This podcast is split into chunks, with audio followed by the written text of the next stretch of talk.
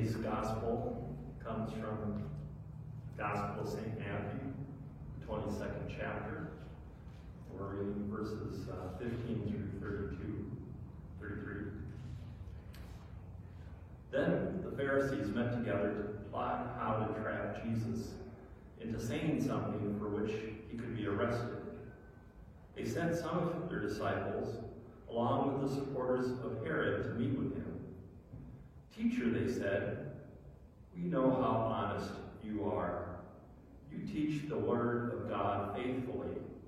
You are impartial and you do not play favorites. Now tell us what you think about this. Is it right to pay taxes to Caesar or not? But Jesus knew their evil motives. You hypocrites, he said. Why are you trying to trap me? Here, show me the coin used for the tax. When they handed him a Roman coin, she, he asked, whose picture and title are stamped on it? Caesar's, they replied. Well, then he said, Give to Caesar what belongs to Caesar, and give to God what belongs to God. His reply amazed them, and they went away. That same day, Jesus was approached by some Sadducees, religious leaders who say there is no resurrection from the dead. They pose this question. Teacher Moses said, if a man dies without children, his brother should marry the widow and have a child who will carry on the brother's name. Well, suppose there were seven brothers. The oldest one married and then died without children. So his brother married the widow. But the second brother also died, and the third brother married. This continued with all seven of them. Last of all, the woman also died. So tell us, whose wife will she be in the resurrection? For all seven were married to her. Jesus replied, Your mistake is that you don't know the scriptures and you don't know the power of God. For when the dead rise, they will neither marry nor be given in marriage. In this respect, they will be like the angels in heaven. But now, as to whether there will be a resurrection of the dead, haven't you ever read about this in the scriptures? Long after Abraham, Isaac, and Jacob had died, God said, I am the God of Abraham and the God of Jacob, or the, the God of Isaac and the God of Jacob. So he is the God of the living and not the dead. When the crowds heard him, they were astounded at his teaching. Today we are into our second sermon in this series that I have entitled Staying Healthy During a Pandemic and then cross out pandemic and insert an election. How do we stay healthy, not only during a pandemic, but during an election like one that we're having this year? Well, today's theme comes from our scripture, be an example. Be an example. The other day, I was, was in the morning, I was looking for my glasses. I had been doing my devotions, reading the Bible in the living room area where I do that. And uh, I had gone in to make coffee, and I realized as I went in that I didn't, I couldn't see clearly, and I left my glasses. So I went back to the living room, to the table, and I didn't find my glasses there. I thought, that doesn't really make sense. And so then I decided, well, I should probably check my den because I've gone in there. Um, so I went into the den and I looked around my desk and I couldn't find my glasses there. And then I thought, well, maybe I left them back in the kitchen somewhere when I was getting the coffee ready. And I looked around the kitchen and I couldn't find them. I went to the bedroom and thought, well, maybe I didn't even bring them out of the bedroom. So I looked in the bedroom at my bedstand and they weren't there. And finally I go like this, where's my glasses? And I realized, oh, they're right in my head. Sometimes, perhaps you're like me, and you're carrying things you don't even realize. You thought that you didn't have it, but you did. In this reading today, in the first half especially, I wanted to focus on in the beginning here. This is where the Pharisees have sent some of their disciples and some of the um, Herodian leaders to question Jesus. They're trying to trap him. And um, the story goes, you know, do we pay taxes unto Caesar? And remember Jesus' response to these leaders. He says, Show me the coin. Remember, show me the money? Show me the coin that is used to pay the temple tax. Show me the coin. And so these leaders begin fumbling around in their pockets and they pull out a denarius. And they hand it to Jesus. And Jesus says, Well, whose image is on this coin? And they say, Caesar's. You know the rest of the story, right? Render unto Caesar what is Caesar's. Render unto God what is God. But I think there's something interesting happening even before that. And that is Jesus asked them to show him the coin used for the temple tax. Now, the temple tax was a tax to be paid when you went to the temple. It was paid to help support the upkeep of the temple. And it amounted to two denarii um, when you went to pay your temple tax, two denarii. Um, a shekel was worth four denarii, a half shekel was worth two denarii, and then you had a denarius. Denarii is plural, denarius is singular. So they had a denarius, one fourth of a shekel, one half of what you would pay for the temple tax. They pulled that coin out of their pocket and they handed it to Jesus.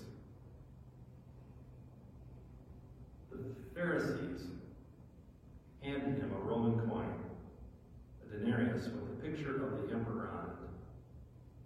I don't know if you caught that or not.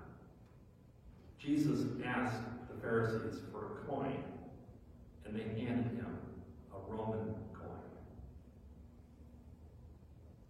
Jesus didn't have one.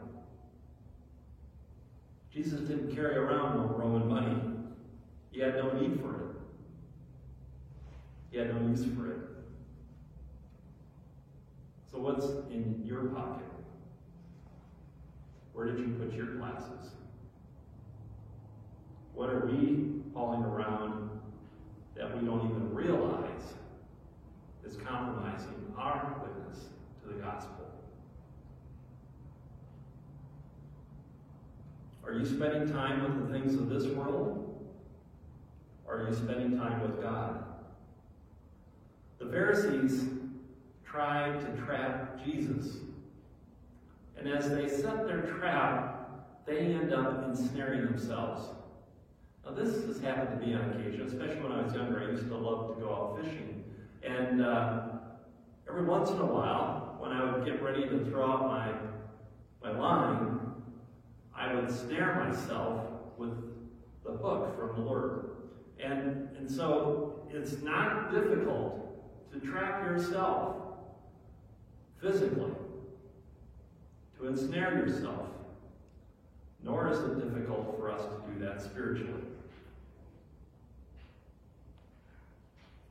It's not hypocritical to render unto Caesar the things that belong to Caesar, and to God the things that belongs to God. There is nothing inherently wrong with that. So render unto Caesar what is Caesar's. Pay your taxes. Go and vote. If you're asked to serve on a city committee of governance, serve on the committee. If you're asked to serve on your school board, serve on your school board. You see, there's nothing wrong with living lives where we render under Caesar what belongs to Caesar. Do the things that provide support and guidance and direction for governments. Find your glasses, even if they're still on your head. And then render unto God what belongs to God. Jesus is very clear here. There's no duplicity. The, the hypocritical nature of this story is not from Jesus, it's from the Pharisees. First Thessalonian, this is the second reading that is assigned to our lectionary for this Sunday. First Thessalonians helps us to underscore Jesus' point of giving unto God all that belongs to God, including yourself. Let's take a look at 1 Thessalonians chapter 1. Um, I want to read, uh, I think, beginning in verse 4. Um, we'll read from verse 4 through verse, uh, verse 7. We know, dear brothers and sisters, that God loves you. This is Paul now writing this letter to the church in Thessalonica. And this is a church that has experienced some suffering. We, we went through First Peter, and uh, this would be kind of a similar region that uh, First Peter was in and was writing his letter to that we studied this summer. Paul is writing a letter to a church in Thessalonica, which is a part of Macedonia. And he says to them, We know, dear brothers and sisters, that God loves you and has chosen you to be his own people. Isn't that amazing? That God loves you and chooses you? That's what Paul is saying to this church. And that's what Paul is saying through this letter to you also.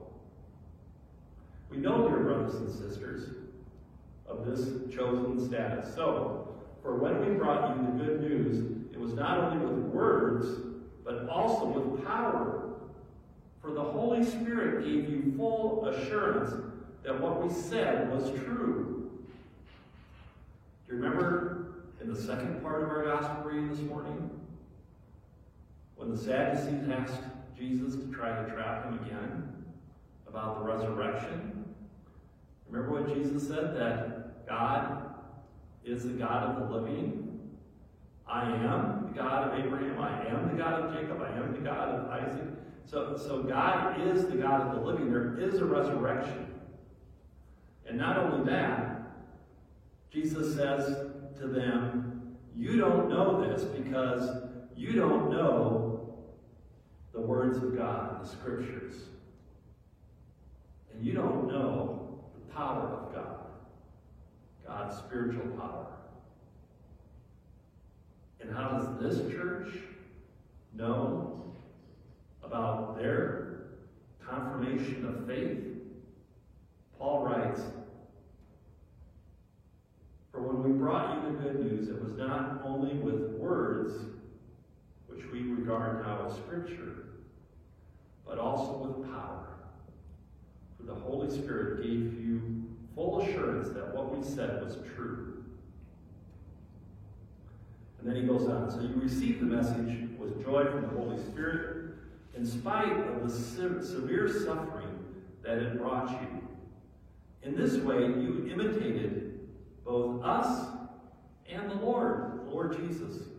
As a result, you have become an example to all believers in Greece. This church had become an because they listened to the Word of God. And they listened to the power of the Holy Spirit. And through the power of the Holy Spirit, through the words of God, they became confirmed in their faith. And so, what's happening here is just the opposite of what happened in the story of the Sadducees. Thessalonians helps us to understand that everything belongs to God, even our own lives, even ourselves. Paul, Silas, and Timothy were the founders of this church in Thessalonica. Yet early on they were forced to leave. They were charged. They were charged by unbelieving Jews and Macedonians and Romans. They were charged with causing civil disturbances. The church there thrived because of the words of Jesus, because of the spiritual power that came to the church. They learning so much about being Christian. And they learned it by imitating their church founders. the apostles, the apostle Paul, and also the, the, the people that Paul were, was teaching uh, to help grow the church, spread the church. Paul, Silas, and Timothy. So Silas and Timothy are also being imitated by this early church. And because of this imitation, they also were imitating the Lord Jesus. From what they learned about Jesus, that was how they wanted to live their lives. Yet these church founders, Paul, Silas, and Timothy, were forced to leave and to run from the threats that surrounded them in Thessalonica. And because of this, the church suffered from these attacks against Paul and Silas. Paul and Silas, in particular, were sought after to be arrested. And because of their absence, this young church was forced to grow up as an orphan church. And so this church was in Paul's heart. He deeply loved the people that he had begun to form into a, a community of believers, into the body of Christ in Thessalonica. And because of his love for them, he wanted to go back. He wanted to be present with them. He wanted to be their spiritual parent. And as he tried to go back, he couldn't. In verses, uh, in chapter 2 of Thessalonians, uh, chapter 1, I'm sorry, book 1, uh, chapter 2, verses 17 and 18, we hear more of what happened. Dear brothers and sisters, Paul writes, after we were separated from you for a little while, though our hearts never left you, we tried very hard to come back because of our intense longing to see you again. We wanted very much to come to you, and I, Paul, tried again and again, but Satan prevented us. There were spiritual strongholds on this church. The power of the evil one was preventing Paul from being able to return. Through humility, through prayer, through submission, Paul was finally able to send back Timothy. Paul and Silas were still being sought for arrest, so they still couldn't go back. But Timothy could go. And they entrusted this responsibility to visit the church, to be with the church, to help grow the church. They entrusted that responsibility to Timothy. And when Timothy returned, he told Paul and Silas that he found a church that was grounded in faith and hope and love. There were some pastoral issues that they needed to deal with, and so Paul addresses those in the second half of this letter. But they were so thankful, so grateful that the church was still in existence in the midst of all the suffering that they were encountering. Because they claimed faith in one God exclusively, not the pantheon of gods, as the Romans did, but in one God, the God of Abraham, Isaac, and Jacob. Even in the midst of their losses, even in the midst of their suffering, this early church, orphaned, still spread the good news. And it said that the faith of this early church in Thessalonica was an example. It was an example throughout Greece to all the other Christians, all the other churches. I believe that in the midst of this coming election especially, but also in the midst of a pandemic, we need to be an example, the church. We need to be set apart. And that doesn't mean that you don't take your responsibility to render unto Caesar what belongs to Caesar. You do that. But it also says that we honor something even more than our civic responsibilities. There is someone greater than the candidate that we want elected for president. There is someone greater than the political ideology that we adhere to. And that one is Jesus. And Jesus has called us He has called us, his church, to be an example. But before the church can be an example, you and I must be examples. We talked about that last week when I preached the sermon on character matters. So, how can we be an example today? I don't believe the process is a quick one, and we think we're going to see huge dividends before this election or before this pandemic is even over, I think we might be miscalculating. It's going to take the church a long time to recover. Because I believe in some, in some respects we have lost our footing, our foundations. And it's going to take us a while to be able to recover. So we're going to need patience and we're going to need perseverance. And as I thought about what kind of stories are there in the Bible of patience, perseverance, where character development really happens over a period of, of years, even decades. I was thinking back to Genesis, the story of Joseph. Joseph is a favorite, and he learns to submit to God through some very, very painful experiences. Joseph was Jacob's favorite son. He was so beloved by Joseph that Joseph gave him a special gift, a beautiful robe.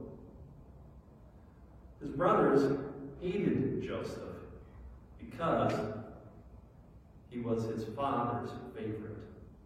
There were 12 boys altogether. 10 from his marriage to Leah, Jacob's marriage to Leah, and two from Jacob's marriage to Rachel. And so we see in this story Joseph, hated by his brothers because he's his father's favorite, also has a gift. And the gift is that he can interpret. And he tells his brothers, he's not afraid to tell them, I had a dream last night. I had another dream. And uh, there was these 12 bundles of wheat. And, and uh, it was so amazing. It was a beautiful dream. You know, my bundle was right in the middle, and the other 11 bundles were all around me, and they were all bowing down to me. Isn't that awesome? Now, if your brothers already hate you, and you're telling them the story about this dream, this interpretation about this dream, I think you might be getting yourself into a little bit of trouble. And that's what it says in the scriptures.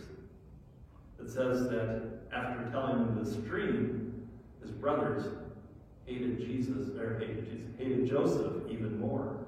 They hated Joseph even more than they had hated him. Joseph has another dream, and this time all the moon and the stars and the sun, everything is bowing down to him again. And his brothers respond by saying, What are you talking about? Do you think you're going to reign over us? And it says they hated him even more. Finally, the brothers have had it. And they sell him into slavery, into bondage, to some Ishmaelite tra- traders that are traveling through. And then they take his robe and they cover it with goat blood. And they take the goat or the, the robe home to their father. And they tell their father, well, we couldn't find Joseph, but this is what we found. I think a wild animal must have eaten him. And it says that Joseph's father deeply mourned for him. Joseph, meanwhile, sold as a slave to Potiphar in Egypt. But the scriptures tell us the Lord was with Joseph. The Lord was with Joseph. And Joseph impressed Potiphar and became his number one servant. Matter of fact, he became the leader of the whole household. Potiphar's wife sees Joseph, is attracted to him, propositions him, and when Joseph turns her down, she rips her clothes and charges them with rape. And Joseph goes to prison. He's in prison now with uh, two other servants who have joined him. One is a cupbearer. That's the person who drinks from the cup of wine that the king is going to drink from before the king drinks from it in case it is poisoned. And that way the cupbearer dies and not the king. The cupbearer is in prison. He has found his favor with the king of Egypt, Pharaoh. And also a baker is in prison. The baker, the chief baker for Pharaoh. While in prison, we are reminded that the Lord was with Joseph. And Joseph was such a manager, such an organizer, that he quickly became the warden of the prison's chief right hand. He became in charge of the prison, like he'd been in charge of Potiphar's household. And when he became in charge, the cupbearer and the baker each had a dream. And they didn't know what the dream meant. But they had heard that Joseph had dreams and could interpret dreams. And so they went to Joseph and asked him to interpret their dream. But this time, Joseph isn't so quick to interpret the dream. He responds to them. Interpreting dreams is the work of God. See, he's no longer in the center. Remember when he told the dreams to the brothers? Who was in the center? Joseph was. But now he's no longer. He says interpreting dreams is God's work. So they continue to ask him to interpret the dreams. So Joseph, who has begun to submit his ability to interpret dreams to where it belongs, belongs to God, tells them what their dreams mean. This is what the Lord intends for you to hear. The baker's dream is a word of judgment that gets fulfilled. Ends up being killed. And the cupbearer's dream is one of hope. He is released from prison and restored as the chief cupbearer to the king. Later, while still in prison, Joseph is asked to interpret another dream. This time it is a dream from Pharaoh. And Pharaoh has had all of his magicians and astrologers and everyone whom he think of that can interpret dreams come and interpret the dream, but no one can interpret Joseph's dream. And that's when the cupbearer remembers, oh yeah, there's this guy Joseph in prison, and he could interpret dreams. So they call Joseph to meet with Pharaoh. And Pharaoh asked Joseph to interpret his dream. And this is Joseph's response. It is beyond my power to do. It is beyond my power to do this. God has now taken control, taken over Joseph's life. Through Joseph's submission, it is now God who is the center. No longer is it Joseph.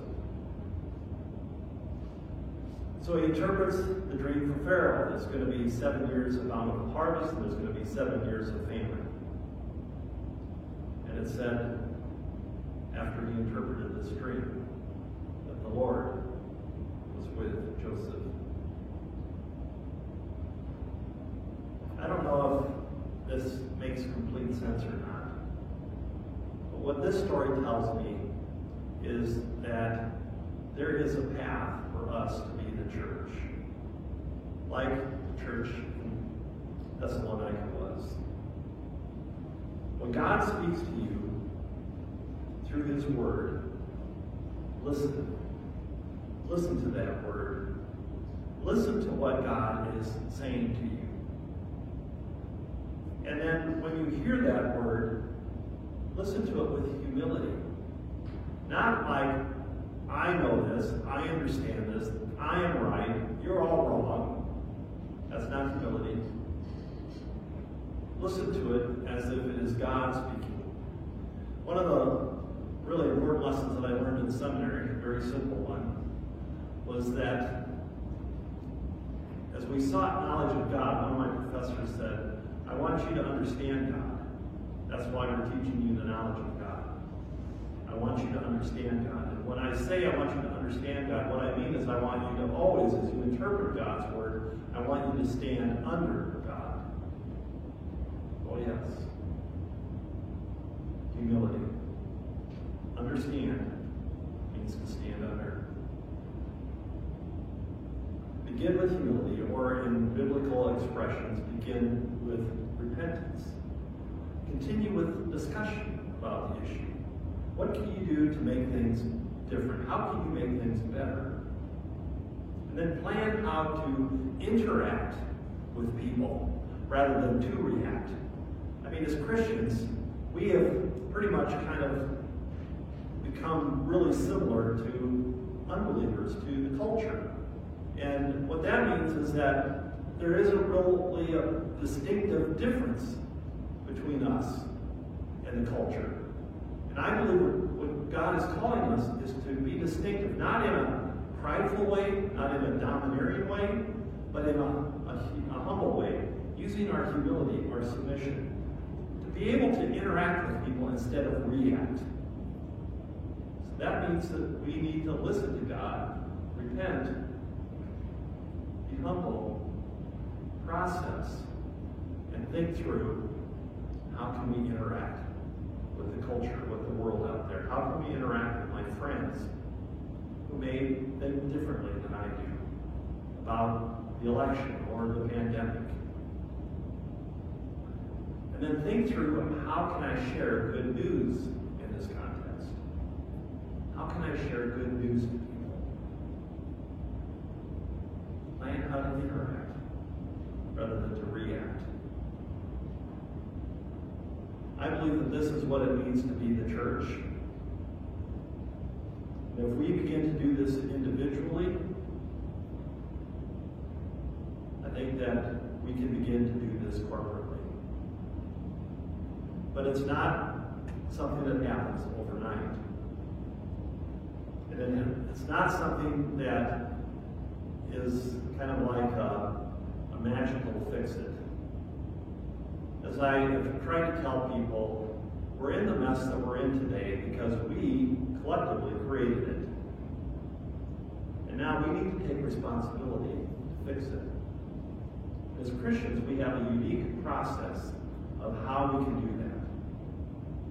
And that means ultimately going back words of God and to the spiritual power that comes from God through those words.